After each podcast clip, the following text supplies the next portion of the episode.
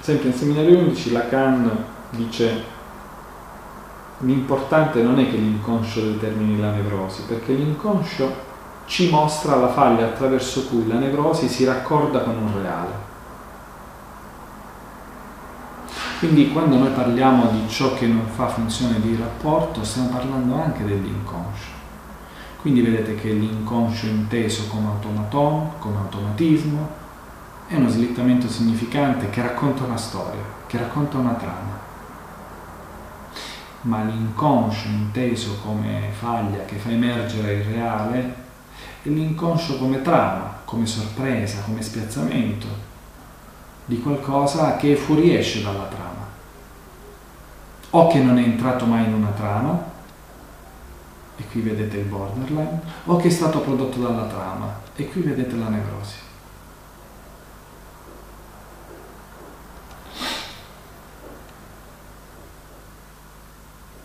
La differenza tra la nevrosi e mm, il borderline, se volete, è che come se nel borderline ci fosse un trauma che non è stato mai portato nel registro della trama.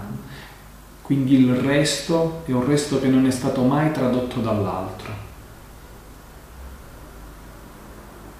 È il resto che deve essere mentalizzato, direbbe Peter Fonagy.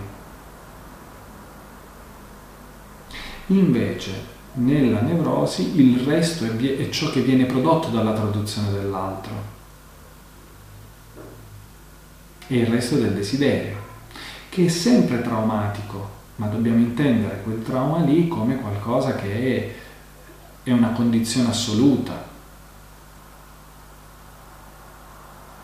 come una condizione che si tratta di vivere in prima persona, come una condizione generativa, generativa di nuovi stati del sé, generativa di una condizione che non è ancora scritta nel discorso dell'altro.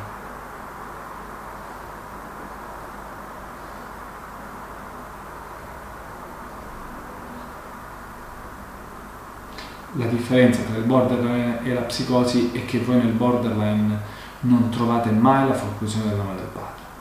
Perché la forclusione del nome del padre noi abbiamo visto che corrisponde a questa mancata coincidenza, abbinamento tra il significante e il significato. Mancata, eh, il linguaggio non ha presa sul corpo, non morde il reale del corpo. Invece nella, nel borderline il linguaggio ha presa sul corpo, solo che questa presa è una presa che non apre a un discorso.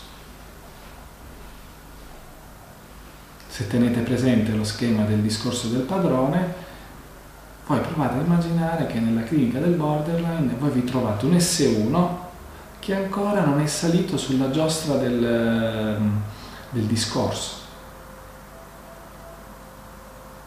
come se ci fosse un S1 che ancora deve salire lì per rappresentare il soggetto per un altro significante. Lacan parla proprio nel seminario 19 di uno sciame di significanti.